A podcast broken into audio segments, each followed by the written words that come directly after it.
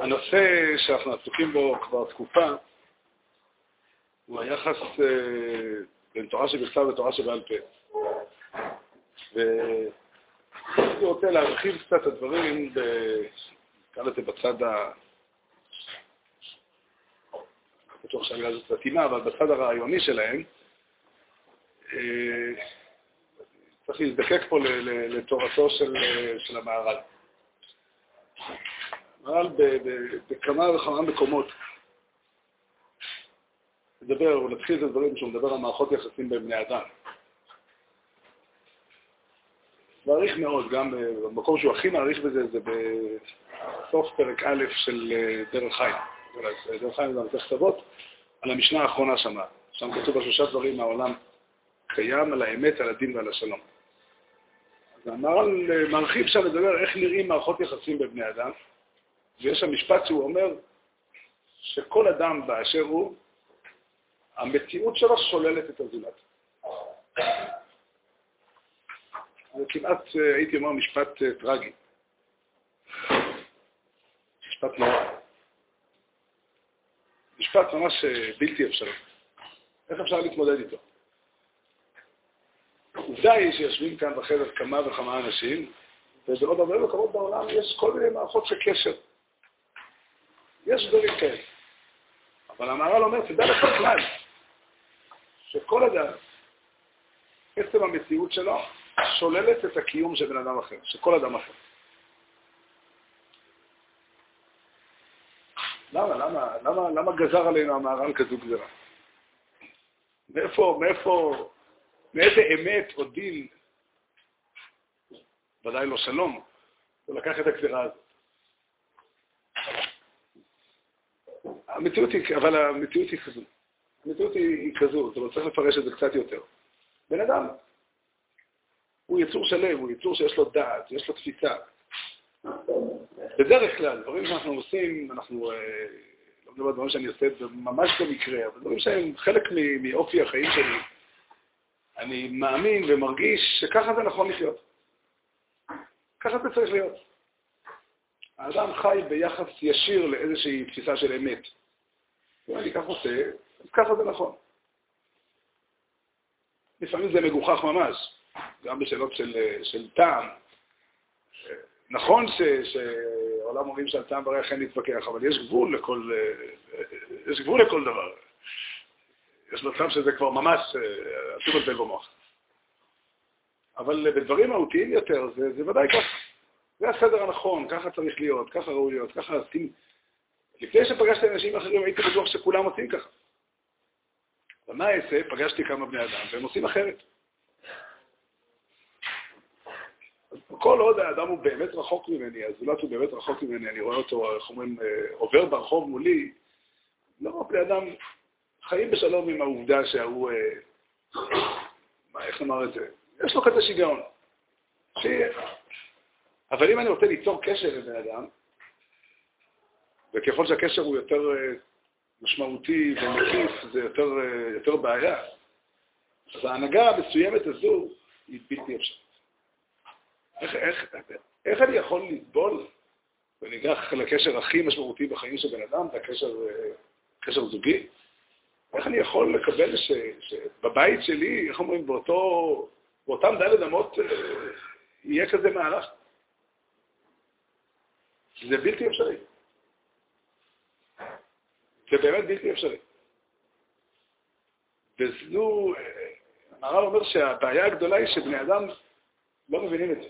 זאת אומרת, הם, הם יוצאים לעולם מתוך שאיפה ליצור קשר שלם, זאת אומרת, להיות ביחד. וכשרוצים להיות ביחד באמת, ואני נתקל בעובדה שמה שהשני נוהג, התורה שהשני חי, התורה שהשני תופס, התורה שהשני מתנהג, הדעות שהוא משמיע, וכל אחד זה משהו אחר, אבל, אבל כל, עם כל אדם ואדם ש, ש, שקיים בעולם, יגיע הרגע שאני אגיד, מה קורה? זה בלתי אפשרי.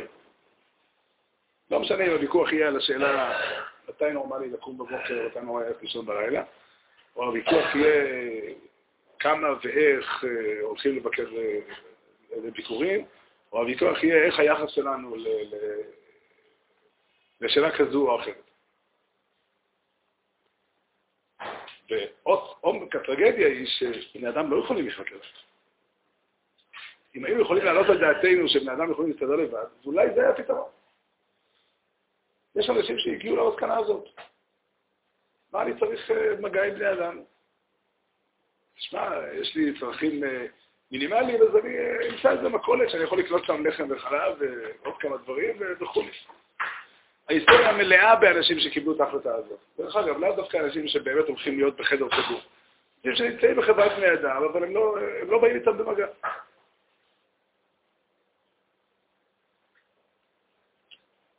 אבל זה, זה לא נכון. זה לא נכון. הקדוש ברוך הוא ברא את האדם עם צורך עמוק, עם צורך אה, קיומי, הייתי אומר, ליצור קשר, קשר קרוב. והמהר"ל אומר שזה בעצם מה שחז"ל אמרו במדרש, הזכרנו אותו כמה וכמה פעמים, שהאדם הוא מלא מריבות. כתוב בחז"ל. כתוב בחז"ל שהקדוש ברוך הוא התייעץ עם מלאכי השרת אם לקרוא את האדם, אז מלאכי אמת אמרו אל יברא שהוא מלא שקרים, ומלאכי שלום אמרו אל יברא שהוא מלא מריבות. זה באמת נורא. כבר היה אדם אחד שאמר, ניסח את זה בצורה הזאת, הוא אומר, הפתרון לבעיה הזאת הוא ליצור קשר לרגעים מסוימים עם אנשים מסוימים, ולהשתדל שהקשר לא יהיה מחייב, והוא לא יכלול יותר מדי תחומים. אבל בעומק, זה כמעט אותם מילים של המהר"ל, רק אמר, אמר את זה בן אדם אחר לגמרי. הוא אומר שהזולת הוא הגיהנום. אבל יש פה דבר יותר נורא. איך אני יכול להיות עם העובדה, איך אני יכול להיות חבר של בן אדם, קרוב אליו, אפילו לרגע אחד, שאני יודע שעל הדברים האמיתיים שלי, הוא מסתכל במבט של תיאור נורא.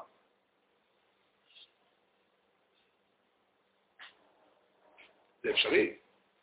זה אפשרי לתת אמון בבן אדם שאני יודע בוודאות. אני לא מדבר על אה, שלב בחיים, יש שלב בחיים שאדם מאמין שילד קטן, אה, יש אנשים שממשיכים עם הילדות עד גיל אה, מבוגר יותר, אבל יש שלב שבו אני מאמין שאני אסביר את עצמי וכולי, והכל יהיה בסדר. אבל כשהבנתי את הדבר היטב, והבנתי שהאדם הזה, המצוין הזה, אני אפילו יכול לדעת על איזה דברים. אם הוא ידע, בסדר, אז הפטנט הוא לא לדבר איתו על הנושאים האלה. בנושאים האלה אני אדבר עם מישהו אחר. נגיד שזה פטנט טוב. אבל אני יכול לתת אמון, אני יכול להיות ביחד עם בן אדם שהוא באמת, איך אומרים, בעיקרון, הוא מסחב אותי לגמרי. אין, אה, אין מילים, מה שנקרא, בשביל לתאר את גודל הטרגדיה. זו טרגדיה נוראה. זו טרגדיה ששותפים לה כל בני אדם בעולם. כל בני אדם בעולם. והקושייה היא, היא כואבת הרבה יותר כשבן אדם יוצא מנקודת מבט של אמונה. אם אני מבין שהקדוש ברוך הוא ברא את האדם, והעולם שהוא ברא הוא עולם שנועד להיות עולם של שלום, ואפשר להביא כמות עצומה של דברי חז"ל פסוקים בשבח השלום. הרבה מאוד. ואני רוצה רק אולי להוסיף קצת כדי ש, שנראה שהדברים האלה לא רחוקים, לא, לא רחוקיי, לא, רחוק, לא נפלאתי ממך ולא רחוקיי. כולנו, כולנו מכירים את כל מיני דיבורים כאלה שנאמרים. אל תתייחס למה שאומרים עליך, כל מיני דיבורים שהמשמעות שלהם היא, אל תיקח את השני ברצינות. מה אני אעשה אחרת? איך אני אתמודד עם זה? חייבת להיות תשובה לשאלה הזאת. מה עשה השם ככה לארץ הזאת? מה, מה, מאיפה הוא מצא לנכון לברוא בני אדם כאלה? באמת לא יכל לברוא משהו יותר מוצלח, יותר, אה, איזשהו אה, דרך יותר טובה לפתור את הבעיה. אני אוסיף, לא, לא, לא הולכת כדי ככה. אני חושב שהשאלה הזו היא אולי אה, השאלה שהכי מטרידה בני אדם. זאת אומרת, חלק גדול מאוד מהקשיים שבני אדם חווים בחיים שלהם, זה הקושי של חוסר אמון. איך אני יכול לתת אמון באנשים הכי קרובים אליי? באמת, אני אקח ילד שגדל ומבין, זה לא ייתכן שהוא יבין אחרת, שהאופן שבו הוא תופס את הדברים, האופן שבו הוא חווה את הדברים, הוא בלתי אפשרי מנקודת מבט של אבא שלו. לא ייתכן. הוא לא, הוא לא, הוא לא יוכל לעולם להסכים. אז הוא כבר, יכול להיות שהוא קצת יותר בוגר הילד, והוא יבין שאבא שלו יודע לחרוק שיניים. כולנו מכירים את המלאכה הזאת של חריקת שיניים. נו, באמת. על זה אתה רוצה לבנות אה, אמון אמיתי? ואם השיניים של, איך אומרים, אבא שלי כבר מבוגר ואין לו שיניים. מה, מה, עד, עד היכן מגיע הכוח של האדם? זה לא, זה, זה צריך תשובה הרבה יותר עמוקה מזה.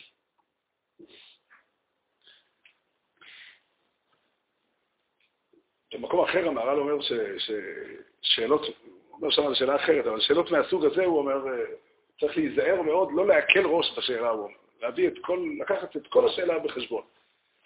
כי תשובה לא מלאה לשאלה הזאת היא, היא יותר גרועה מאשר אין תשובה.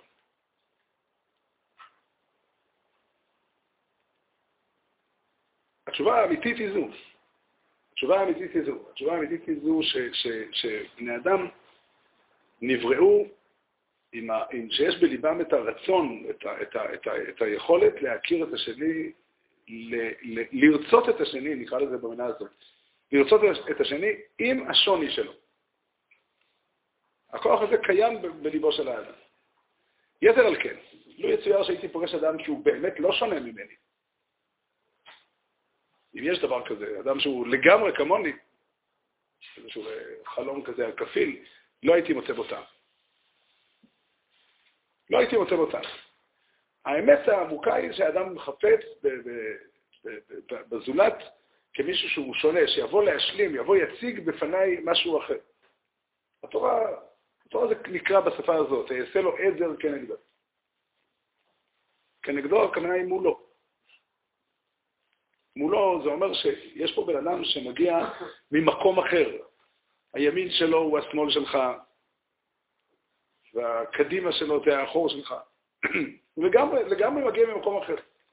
אבל מהעמדה הרחוקה הזו יש לו את, ה, את, ה, את היכולת לעמוד ולבחור להתבונן בך ולרצות להסתכל עליך. לא בשביל לבדוק מה אתה עושה. עכשיו, חשוב, חשוב להדגיש, אני לא, לא, זה יהיה חסר טעם אם אנחנו נגיד שכדאי לאדם לאמץ את התפיסה הזאת. זה לא, זה לא, זה לא יפתור שום בעיה. זה אולי קצת יקל על, ה, על, ה, על, ה, על חלק מהמצוקות, אבל זה לא, זה לא הנושא. הנושא הוא שזה באמת מה שהאדם רוצה. אם אנחנו צודקים, אם מצאנו פתרון לבעיה הזאת, זה משהו, לפחות, לפחות כמו למצוא תשובה לאיזו הפקידה, לפחות פרס נובל מגיע לפתור את החידה הזאת.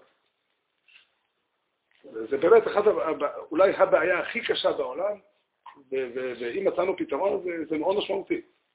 הפתרון חייב להיות זה שזה באמת מה שנכון, זה באמת מה שטוב. זאת אומרת, האדם בעומק ליבו מחפש את השני ומעוניין בו, הוא רוצה לתת לשני, או יותר מאשר לתת, הוא רוצה לקבל מהשני את השונות שלו. והרצון הזה קיים בליבו של כל אדם. חשוב להבין שהרצון הזה יש לו גבולות, וצריך לשרטט את הגבולות שלהם. זה מה שנקרא, עכשיו הרב שם מסביר, מה זה הדין, האמת והדין והשלום. זאת אומרת, השלום יכול לצאת לפועל רק אם אנחנו נשמור גם על הדין. או בשפה אחרת, תמיד, תמיד אנחנו מזכירים, חז"ל אומרים, או אהבה כגופו, הוא מכבדה יותר מגופו. מכבדה יותר מגופו, הכוונה היא, תבין שהאהבה זה הרצון להיות ביחד. אבל חייבים יחד עם זה לשמור את ה, את ה, שישנה כאן נפרדות. זאת לא להתבלבל ולחשוב שהחיבור פירושו למחוק את הפער, למחוק את, ה, את, ה, את המרחק, את, ה, את השוני בין שני, בין שני, בין שני הצדדים של, ה, של המטבע. השוני הוא שוני אמיתי והוא מהותי, והוא כך צריך להישאר. כך צריך להישאר. האדם, יש גם רצונות אחרים, אבל יש בו רצון לקבל את השני כמו שהוא. לקבל הכוונה, לא רק, אנחנו היום משתמשים במילה לקבל קצת במובן שאני יכול לסבול את השני כמו שהוא. זה נקרא לקבל.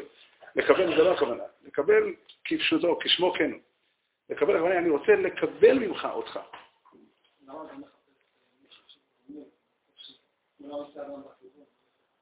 הכוונה היא שכיוון שהמלאכה של הגשמת הרצון הזה היא כל כך מורכבת, אז כדאי, והבדלים יהיו תמיד, אין סיבה להוסיף עוד הבדלים לתמונה.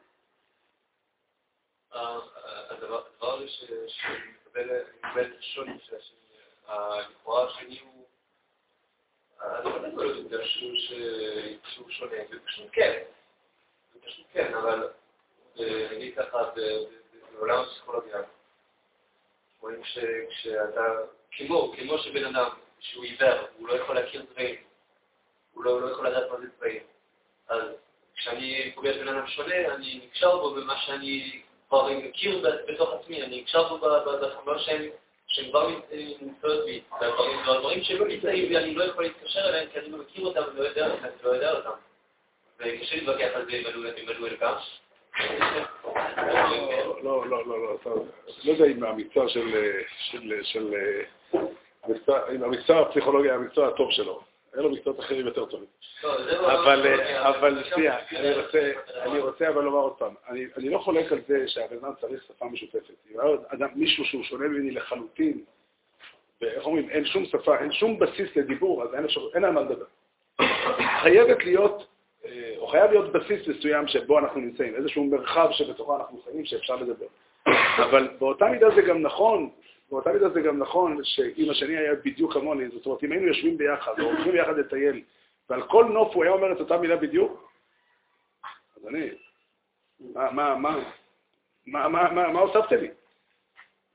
תנסה לדמות לרגע, לא לרגע, לעשר דקות, איך אתה הולך עם בן אדם, ובכל מקום, אה, הכל אותו דבר.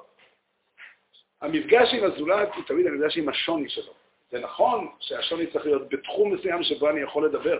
יבוא מישהו וידבר איתי בטורקית, אין לי, אין לי דרך, אה, אין לי דרך, אה, צריך למצוא איזשהו מקום, איזשהו אה, אה, אה, מרחב שבו אנחנו יכולים ליצור דו-שיח. עכשיו, עוד פעם, העולם שאנחנו חיים בו היום, העולם הגיע למקום כזה שבו אחת התפיסות, יש תפיסה כזאת שהיא קיימת, יש קוראים לזה היום מדינת תל אביב. מדינת תל אביב יש שם חוק. החוק שם אומר שאין שום מחנה משותף לבני אדם. זאת אומרת, אין, אין לך שום עניין במה ש... אז כל אחד זה משהו אחר לגמרי. ילך בן אדם וישב על המדרכה, הוא ואשתו והילדים שלו, יפרוץ על, הש... על, ה... על המדרכה, ב... ב... ב... ב... ב... לא יודע באיזה רחוב, מפה, ויאכל שם לחם גבינה צהובה, ככה הוא אוהב. למה, מה, מאיפה, מאיפה לקחת את הטענה שמה שאמרו, שזה לא נכון הדרך הזאת? זה, זה עולם שלם. העולם הזה בעצם פורר את החברה האנושית לחלוטין. הוא בעצם אומר שאין שום קשר בין בני אדם. אני לא, אני לא אומר עליהם לשון הרע, חלילה. אני מצטט, מצטט את מה שהם אומרים. זה, זה באמת העמידה שלהם. תשמע, כולנו בני אדם, מה שנקרא, וכל אדם הוא משהו אחר לחלוטין, יש לו, כל, כל אחד זה האמת שלו. אין איזשהו בסיס משותף שעליו אפשר לדבר, ולכן זה בית עולם מפורר לחלוטין. חייב להיות איזשהו, אה, אה, איזשהו מרחב שבתוכו אנחנו חיים, שאומר, יש כללים מסוימים שעליהם אנחנו דנים. האם זה האופן להגשים את המטרה הזאת או לא? אבל אם אחד רוצה אמת ואחד רוצה שקר, אז אני לא תתווכח איתו. אם שנינו רוצים את האמת, אנחנו יכולים לדון האם זו האמת או זו האמת. יש איזשהו, כל, כל פער, כל הבדל, נמצא בתוך תחום שבתוכו אנחנו נמצאים. זה ברור לגמרי. כמה האדם רחב בשביל לפגוש אנשים אחרים. אני רוצה לתאר, יש לפעמים מפגשים ושני אנשים, יוצא להם לשבת ביחד באיזה מקום, מתחילים לדבר, אחרי שלוש דקות השיחה נפסקת. למה? אחד אוהב לדבר אה, פילוסופיה, אחד אוהב לדבר פוליטיקה. אה, לא הולך. אחד אוהב לדבר על זה, אחד לא מבין מה הוא רוצה, מה מעניין אותו פה, אז אין מה לדבר. אבל כאשר שנינו מדברים על אותו נושא, אז אני רוצה לשמוע בנושא הזה את משהו אחר שיש לך להגיד. אני רוצה לשמוע שתוסיף לי משהו, שתציב, סליחה על הביטוי. שתציב קונטרה למה שאני אומר. זה, זה, רק, רק ככה מתנהל, מתנהל איזשהו חיבוק. והעובדה היא שבני אדם מתפתחים. נדמה לי, אני לא בטוח, אבל נדמה לי שגם בתל אביב אנשים מתמחים. זאת אומרת, יש איזשהו אה, אה, רצון וצורך לפגוש את האדם עם הדעה האחרת ולהגיד לו, רגע, למה, למה ככה? בוא, בוא, בוא, בוא, בוא, בוא נתחכך.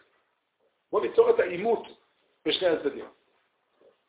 חז"ל הציגו את הדברים, אפילו אב ובנו, הרב ותלמידו, של אה, יושבים ועוסקים בתורה, נעשים אויבים זה לזה. ובסוף נעשים אוהבים זה לזה. אבל אתה מניח שבעצם האדם, אה, כמו שבפרצופים שונים וכולי, אז גם יותר, הטענה היא כך שבעצם מה שאני יכול להביא מהשנים מהעולם, זה רק משהו נמצא בתוכנה, בתוכנה הפנימית שלי. עוד פעם, אני לא יכול להבין דברים... אם בן אדם אומר לי משהו חדש, אני לא שמעתי, הוא מגלם לי משהו שכבר היה בפוטנציאל. יכול להיות שכן, אני לא... יכול להיות שכן. אבל ברור לחלוטין, המציאות היא יותר חזקה מתיאוריה. המציאות היא שאני לא... אדם, אדם לא, לא, אדם רוצה לשמוע. אם אני שומע שיש מישהו שאומר משהו אחר, אני לא הולך לברוח ממנו, אני הולך לשאול אותו למה הוא אומר משהו אחר. זה קורה. כאשר המשהו אחר לגמרי, עכשיו אני עוצר, עכשיו אני לא מתעניין. אבל כל פעם, שוב, אני רוצה, אני רוצה ללכת בדרך הזו. אני אומר, העיקרון הוא זה. רק זו התשובה האפשרית. התשובה האפשרית היא שהרצון, הרצון ש, ש, שהוא מניע את המערכת הוא לא רצון לפגוש משהו שהוא זהה. השוני של השני הוא לא רע. השוני של השני הוא, הוא, הוא טוב בשבילי. אני מעוניין, מעוניין בו, אני חפץ בו. רק על, ה, על הבסיס הזה אפשר להעמיד את, ה, את, ה, את האפשרות של בני אדם לחיות בעולם. זאת אומרת, אם אנחנו לא מפנימים את הדבר הזה, ושוב, ברור לחלוטין שיש גם הרבה הרבה דברים אחרים בעולם, יש גם הרבה רצונות של אדם שהילד שלו יעשה בדיוק את מה שהוא אומר וכולי, אבל האפשרות העקרונית של בן אדם, על זה אנחנו בונים.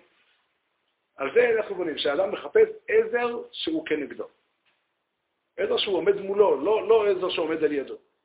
לא אדם שהולך איתי יד ביד לכל, לכל מקום, זה אדם שיציב מולי משהו אחר. יש אופן כזה.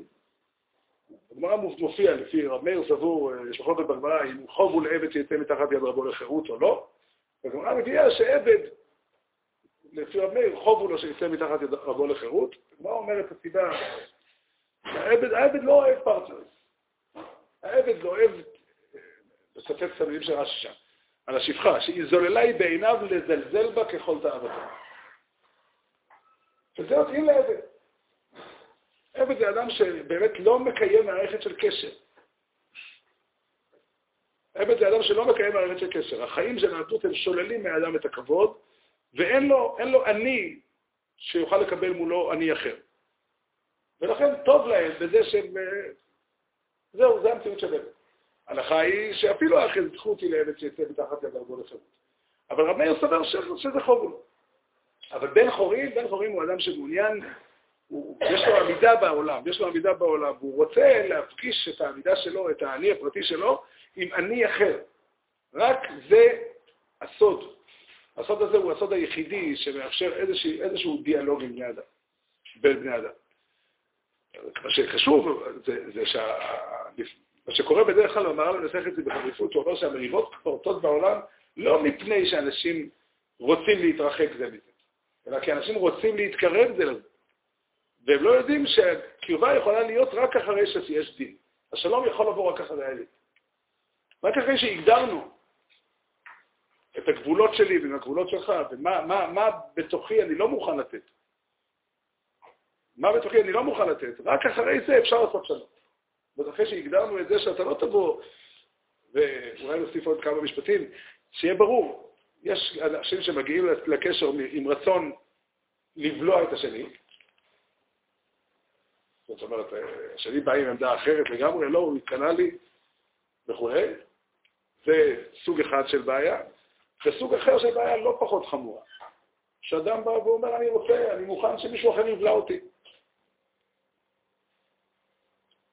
זה שתי צורות של, של עיוות. אם? הבעיה היא פה לא שזה לא מסתדר. הבעיה לא שזה לא בסדר, הבעיה פה היא בעיה אחת שאף אדם בעולם לא מחפש את הדבר הזה. אנשים עושים את זה כי הם לא מאמינים בקשר אחר, כי זה עושה להם דימוי שאולי זה ייצור חוויה של קשר, אבל אף אדם באמת לא מעוין בקשר הזה, והבעיה השנייה שזה אסור. שני הדברים האלה אסורים. לבלוע את השני זה, זה מה שנקרא רצח. יש רצח אה, פיזי ויש רצח אה, שהוא לא פחות רצח, שהוא רצח נפשי. ולהיבלע על ידי השני, זה מה שנקרא זנות. זה אומר לתת את עצמי למישהו אחר לגמרי, שיעשה בי מה שהוא רוצה. זה לא נכון, זה אסור. זה אסור, הקדוש ברוך הוא ברא את האדם בצלם אלוקים, ואין לו רשות לזלזל לא בכבודו של עצמו ולא בכבודו של האחר. לא מדובר פה על הכבוד שמגיע לבן אדם כ... כ, כ לא יודע, כ, כרב או ככבוד, מגיע לאדם משהו מיוחד. מדובר פה על הכבוד שמגיע לאדם כאדם. זה אסור, זה לא, אדם שמוותר, העולם אומרים שאם מישהו עושה לך פשע, אה, עוול פעם שנייה, אתה כבר שותף לפשע. אסור להזכיר שיעשו לך עוול. אסור, זה ממש אסור, זה לא נכון. זה עוול כלפי עצמך, אבל זה גם עוול כלפי הזולת. היכולת של אדם לעמוד על הזכויות שלו זה, זה, זה חיוני, זה בלתי אפשרי, זה לא נכון. על כל פנים, הדברים האלה הם חשובים מאוד לכשעצמם, וצריך לדבר עליהם בהרחבה בעוד הזדמנות, אבל הבאנו אותם כאן כדי להמשיך על אותו מבנה קיים בקשר בין אדם לבין הקודש ברוך לגמרי לגמרי זה זה. אם אנחנו רוצים, אם אנחנו מבינים שיש פער בין שני בני אדם, ברור לחלוטין שהפער הגדול ביותר שייתכן זה הפער בין אלוקים לאדם. לא ייתכן פער יותר גדול. ואין יכולת, באופן עקרוני, אין שום יכולת שאדם יתפוס, יקבל מציאות אלוקית, ואין יכולת שאלוקים יקבל מציאות אנושית. אבל האמת היא, וזה החידוש, שהקדוש ברוך הוא בחר והוא חופץ בנו כבני אדם. הוא חפץ בנו כבני אדם. זה, זה פירוש הדברים באותו מדרש, שכשהקדוש ברוך הוא נבלח במלאכי השרת, אז כתוב, ותשלך אמת ארצה. הקדוש ברוך הוא השליך את האמת למטה. מה זה אומר במילים אחרות? אתם לא הבנתם מה אני רוצה. כשנמלכתי מלאכי אמת ומלאכי שלום אם לברוא את האדם או לא, אז חשבתם שאני בא לשאול מבחינת המבט של, של המציאות הזו, איך בוראים את האדם. אבל אני רוצה לראות את האדם שהוא מלא שקרים. אני רוצה לראות את האדם שהוא מלא מריבות. ויחד להוציא אמת מארץ תצמח. יחד להוציא משהו אחר.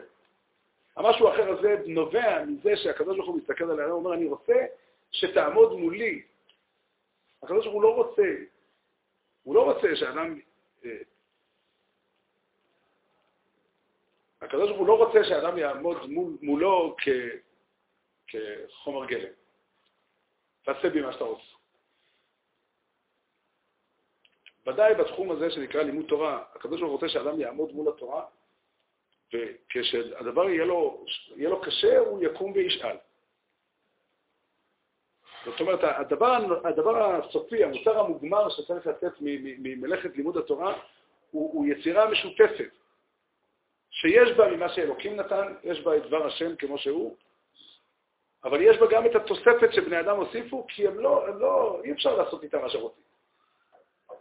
אי אפשר לעשות איתם מה שרוצים. הזכרנו כאן את, ה, את, ה, את הדוגמה, את הדוגמה כפשוטו, את המשל ביחד בין מרדכי ואסתר. מרדכי מגיע לאסתר המלכה והוא שולח אליה, שליח, לצוות עליה, ללכת אל המלך אחשורוש ולבקש מלפניו עלמה. ואסתר אומרת, אה, איך אפשר? אני לא נקראתי לבוא למלך הזה 30 יום, זה סיפור, תקעתם פשוט. מרדכי לא שותק. מרדכי אומר, את חייבת ללכת. אל תדמי בנפשך להימלט בית המלך מכל היהודים. לא, בשום אופן לא. את תלכי. זהו, היא קיבלה עצמה ללכת. הוא ציווה עליה והיא עשתה את הציבור. אבל איך עושים את זה? יש מערכת שלמה של מחשבות שאסתר חושבת שמרדכי לא אמר עליהן כלום. מרדכי לא אמר עליי ללכת לבד לאחשוורוש, או ללכת, או לעשות משתה, לקרוא לכל השרים ביחד, או לקרוא ל... בלי סוף אפשרויות קיימות. מכאן והלאה מגיע המקום שבו אסתר צריכה לומר את מה שהיא אומרת. וזה יותר מסמלי, שכשאסתר מקבלת על עצמה את השליחות, אז היא אומרת למרדכי, תראה, כדי שאני אעשה את מה שאני עושה, אתה צריך גם לעשות משהו. לך כנוס את כל היהודים, ושם כתוב, ויעש מרדכי ככל אשר ציוותה עליו אסתר. זאת אומרת, מי שציווה עליה לעשות את הדבר, הוא נענה לציווי שלה לעשות את ה... להשלים את הפרטים. רק באופן הזה יכול לצאת דבר שלם. זה משל. זה ממש משל, היחס בין תורה שבסתיו לתורה שבעלה. התורה, כמו שהיא בדבר השם לבדו, כמו שהיא מגיעה אל האדם, היא אף פעם לא שלמה. אף פעם לא שלמה. אם האדם יהיה, איזה מילה נשתמש, יקרא מה שכתוב ויעשה את מה שכתוב, זה אף פעם לא יצא דבר נכון. זה גם לא אפשרי. זה גם לא אפשרי, המציאות היא תמיד מורכבת. לפעמים אדם, אה, אפשר, אפשר לקחת את זה בתור משל, אדם שהולך לשאול, מאוד רווח היום, הולכים לשאול רב, זה דבר נפלא. באמת דבר נפלא. כל הנותן עצה מן הזקנים אינו נכשל. אבל, אה, אבל צריך לדעת שכשאדם שואל רב, אף פעם לא ייתכן שתשאל ותקבל את התשובה ותעשה את מה שאמרו לך וזהו. תמיד תצטרך להפעיל שיקול דעת. כי המציאות היא תמיד מורכבת יותר מכל, מכל נוסחה שתינתן.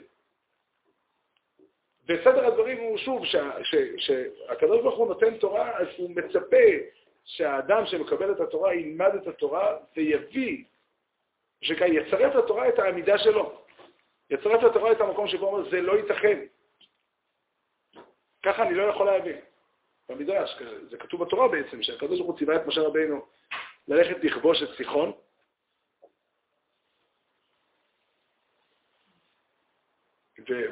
ומשה רבינו הולך ושולח אליו שליח, אולי אתה רוצה לתת לנו לעבור ולשאול לשלום. שואלים חז"ל במדרש, הקדוש ברוך הוא ציווה אותו לצאת למלחמה. למה הוא לא יוצא למלחמה? מאיפה הוא המציא מדעתו ללכת לבקש שלום, לשאול שלום? אז חז"ל אומרים במדרש שהוא יודע בקדוש ברוך הוא שהוא אוהב שלום. במילים אחרות, אני יודע מה נכון. אני יודע מה נכון.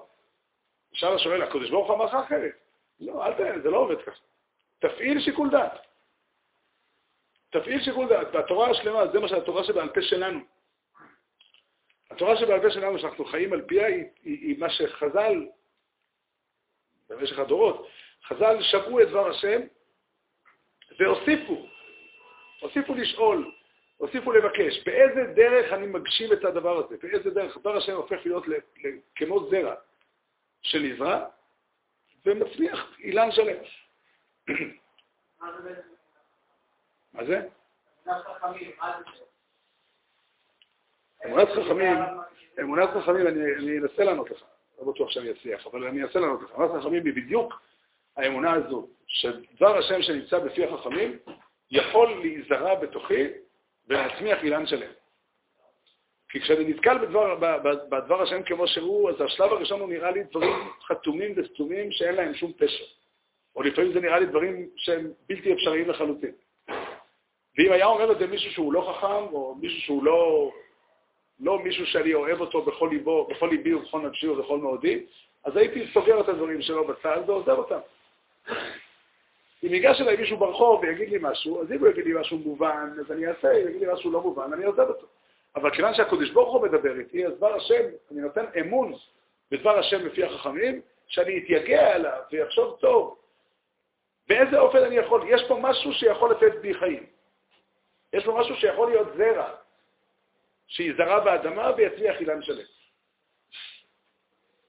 רק האופן הזה, רק באופן הזה הדבר אפשר. אבל שוב, הנקודה הראשונה היא זו, שבורא עולם נתן לי את התורה, בהכרח הוא רוצה לדבר איתי. וכך הוא רוצה שאני אעמוד מולו, ישמע את מה שהוא אומר, וישיב תשובה.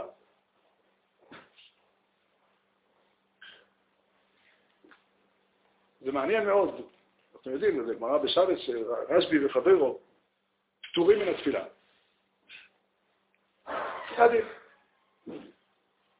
שואלת השאלה, דעת הרמב"ם, כנראה זה לא רק דעת הרמב"ם, אבל דעת הרמב"ם זה ממש מצוות יוצא מן התורה להתפלל, שהמצווה היא שכתוב, לעובדות בכל לבבכם, איזו עבודה שבלב זו תפילה. איפה שמענו שמי שלומד תורה פטור מאיזושהי מצווה במצוות התורה? הרמב"ן באמת מביא הוכחה מן הדבר הזה שתפילה היא דרבנו. אבל גם הרמב"ן צריך הסבר, כי ודאי שיש איזשהו יחס, לא, לא נקרא לזה מצוות יוצא דאורייתא, אבל ודאי שהוא לא חולק על זה שכתוב בחז"ל שתפילה היא עבודה שבלב. זה לא חיוכים כל יום, אבל איך, איך מתקיימת עבודת השם אצל רשב"י וחברו?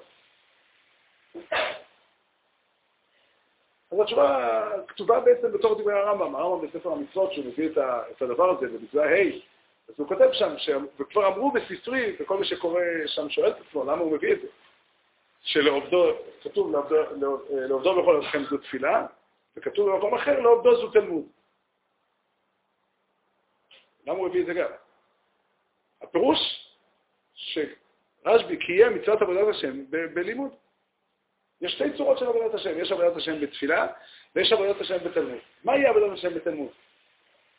אז אם תפילה היא העמידה של האדם לפני השם, לומר לו, ריבונו של עולם, אני רוצה אוכל, או במילים אחרות, ריבונו של עולם, מגיע לי אוכל, אני מבקש אוכל. לא שהתפילה היא בתחנונים והיא לא בתביעה, אבל יש בה את העמידה, את האמונה שהרצון שלי הוא רלוונטי לפני הבורא. לפני הבורא. אם לא הייתי מניח שהקדוש ברוך הוא מתאבל לתפילתם של צדיקים, לא הייתי יכול להתפלל. אם לא הייתי מניח שהקדוש ברוך הוא מעוניין לשמוע מה אני רוצה. באותו אופן, כשרשב"י, או כל אדם שלומד תורה, שואל קושייה, הקושייה היא בעצם התביעה מהקדוש ברוך הוא, תסביר לי מה כתוב. באיזה אופן, זה, זה, זה החיבור, כמו כל תפילה היא חיבור בין אדם לקדוש ברוך הוא. יש בדברי רבותינו הראשונים כמה וכמה פירושים על המילה, על השורש של המילה תפילה. לא, אף לא, לא, לא ירדתי לחשוב, אה, אבל יש כל מיני צורות, יש כאלה שאומרים שם פתיל שקושר, יש אומרים שזה לשון פלילים, לתבוע. בראשונים כתוב כמה וכמה פירושים. כל הפירושים יש בהם אמת מסוימת. פירושו, האדם בתפילה עומד בפני הקדוש ברוך הוא, ושוב, נכון שהתפילה היא תחנונים, והיא לא, לא, אדם לא מבקש, אה, לא תובע, אין, אין צורה ש, שאדם נתבע מהקדוש ברוך הוא, אין דברים כאלה. אבל, אה, אבל, אבל עדיין, תמיד בקשה, זה אומר, זה, זה רלוונטי. אם האדם ייגש בגישה שאומרת שהקדוש ברוך הוא עושה מה שהוא רוצה לבדו, ואין לו חובת תפילה. התפילה נשענת על הרעיון, ועיקר התפילה היא בקשת צרכים. עיקר עבודת השם שבתפילה היא בקשת צרכים. פירושו העמידה לפני הקדוש ברוך הוא להביא, ליצור ביחד דבר משותף.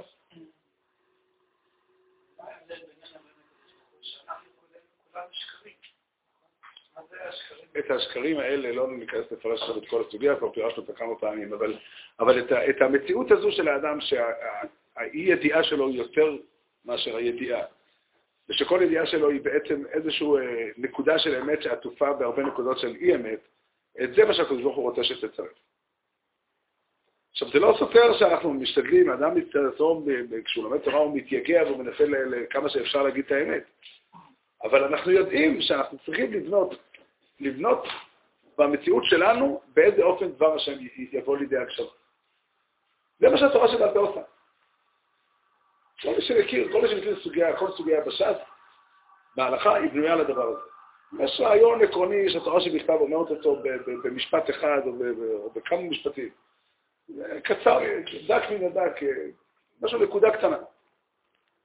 כמו גרעין של תפוח ש... ששמים אותו באדמה. והאדמה מוציאה ממנו עץ שלם. עץ שלם עם גזע וענפים ועלים ופירות ופרחים, בלי סוף. בלי סוף ממש. זה נקרא שדברי תורה פרים ורבים. ככה כתוב בחז"ל, בכמה מקומות. הפריה ורבייה הזו יוצאת על ידי החיבור, כמו שכל השם מדבר אליו מבין שני הקרובים, כמו שכתוב בפרשת מצור. ששני הקרובים האלה זה הקדוש ברוך הוא בכנסת ישראל שעומדים, מבין החיבור שביניהם יוצא דבר השם של התורה, שניתנה למשה רבינו. באופן הזה יוצא דבר השם מהחיבור שמתקיים כל יום, כל יום כשאנחנו לומדים תורה. לימוד תורה פירושו לבוא עם עצמי וכל אחד יכול לדמות, לדמות בליבו איזה סוגי מערכות קשר אפשריים בעיניו. אם מישהו מאיתנו חושב שהוא היה רוצה קשר עם מישהו שהוא לא כנגדו, שזה מישהו ש... מה אתה רוצה? איך אומרים? מה שאתה רוצה אני אעשה. אין שום, אין לי, אין לי, אני לא כלום, אין לי שום צד. אני אף פעם לא אבקש ממך כלום. מה שאתה רוצה זה טוב לי. אם יש מישהו שמעוניין בכזה קשר, האי הידיעה? הוא מחפש משהו שהוא שונה ממנו. אני לא באתי להסביר עכשיו את כל מערכות השיקולים, למה הוא ברא אותנו כמו שאנחנו. לא יודע אם באיזושהי הזדמנות אני כן אוכל להסביר. אבל, אבל, אבל, אבל מה שברור שאנחנו, בנו הוא חפץ. כי אם חפץ בה המלך ונקראה בשם. יש לה שם פרטי. היא נקראת בשם. והמלך חפץ בה.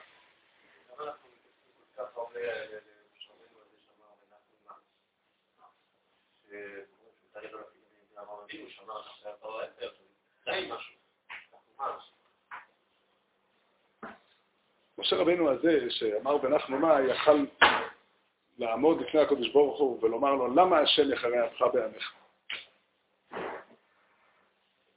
ונחנו מה, הכוונה היא שכל מה שהוא רוצה זה למצוא את האופן איך האני הפרטי שלו, שלו, של עם ישראל כולו, מגשים את דבר השם.